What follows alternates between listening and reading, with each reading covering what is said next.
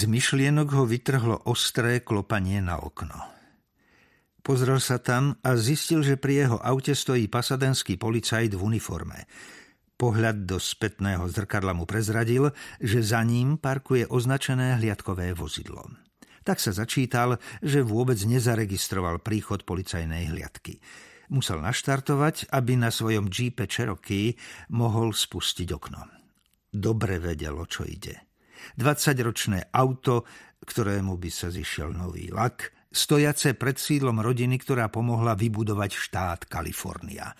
Jasný znak podozrivej aktivity. Nezáležalo na tom, že auto je čerstvo umité, šofér má poctivo učesané vlasy a na sebe nažehlený oblek s kravatou, ktorý vytiahol z plastového obalu – Netrvalo ani 15 minút a polícia ho už riešila ako votrelca v dobrej štvrti. Viem, ako to vyzerá, strážmajster, začal. Ale o 5 minút mám stretnutie na tejto ulici a len som, to je super, nenechal ho dohovoriť policajt. Mohli by ste vystúpiť z vozidla? Bož si ho premeral. Podľa menovky nad náprsným vreckom sa volal Cooper. Robíte si zo mňa dobrý deň, však? Nie, pán vodič, odvetil Cooper. Vystúpte z vozidla, prosím. Bož sa zhlboka nadýchol, otvoril dvere a poslúchol jeho príkaz. Pritom zdvihol ruky do úrovne pliec a oznámil. Som policajt. Cooper stuhol presne tak, ako Harry čakal – nie som ozbrojený, dodal rýchlo. Zbraň mám v skrinke palubnej dosky. V tej chvíli bol veľmi rád za varovanie na šeku, že má prísť k Vensovi neozbrojený. Legitimujte sa, prikázal mu Cooper. Opatrne si siahol do vnútorného vrecka na saku a vybral z neho služobný preukaz. Cooper si prezrel najprv odznak a potom samotnú legitimáciu. Tu sa píše, že ste rezervista, poznamenal. Áno, prekývol Harry, na čiastočný úvezok. A navyše 25 kilometrov od svojho revíru. Hm. Čo tu robíte, detektív Bosch? Vrátil mu preukaz a Harry si ho odložil. Veď to sa vám od začiatku snažím vysvetliť, odvetil. Mám dohodnuté stretnutie, a kvôli vám ho asi zmeškám, s pánom Vensom, ktorý by mal bývať na tejto ulici. Ukázal na čiernu bránu. E, to stretnutie je v rámci policajnej práce? Chcel vedieť Cooper. Do toho vás nič nie je, odvetil Bož. Dlho si bojovne pozerali do očí. Ani jeden z nich nežmurkol. Nakoniec sa znova ozval Harry. Pán Vens ma očakáva, vyhlásil. Človek ako on sa zrejme bude pýtať, prečo idem neskoro a zrejme s tým aj niečo urobí. Máte aj krstné meno, Cooper? Cooper zažmurkal. Naserte si, odsekol. Majte sa ako chcete.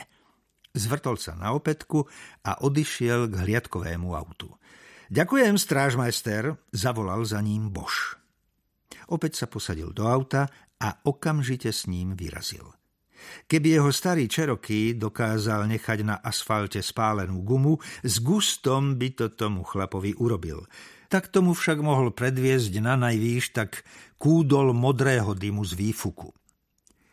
Odbočil k výklenku pred bránou a zastal pri komunikačnej skrinke s kamerou. Takmer okamžite ho z nej oslovil mužský hlas. Áno, znel mlado, otrávene a arogantne.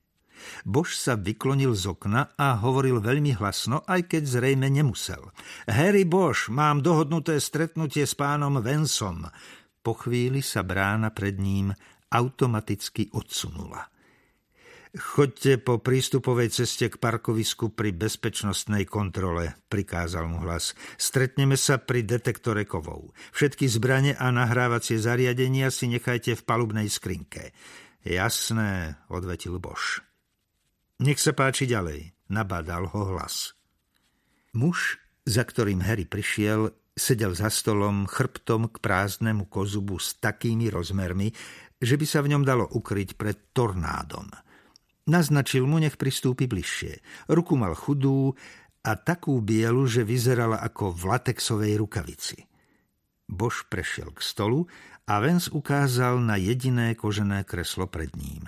Ani náznakom sa mu nepokúsil podať ruku. Kým si Harry sadol, ešte si všimol, že starec sedí na invalidnom vozíku s elektrickým ovládaním na ľavej opierke.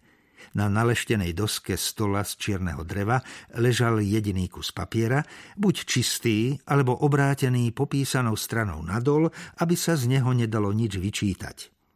Dobrý deň, pán Vens, pozdravil sa Bož zdvorilo. Ako sa máte? Staro.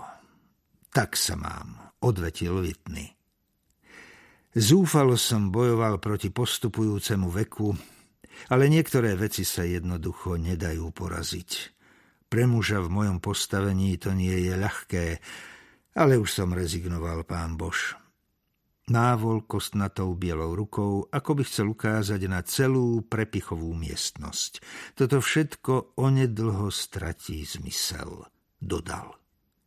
Potom vystrúhal úsmev, ktorý Bož videl na fotografiách v čakárni s jedným kútikom zdvihnutým a druhým nehybným.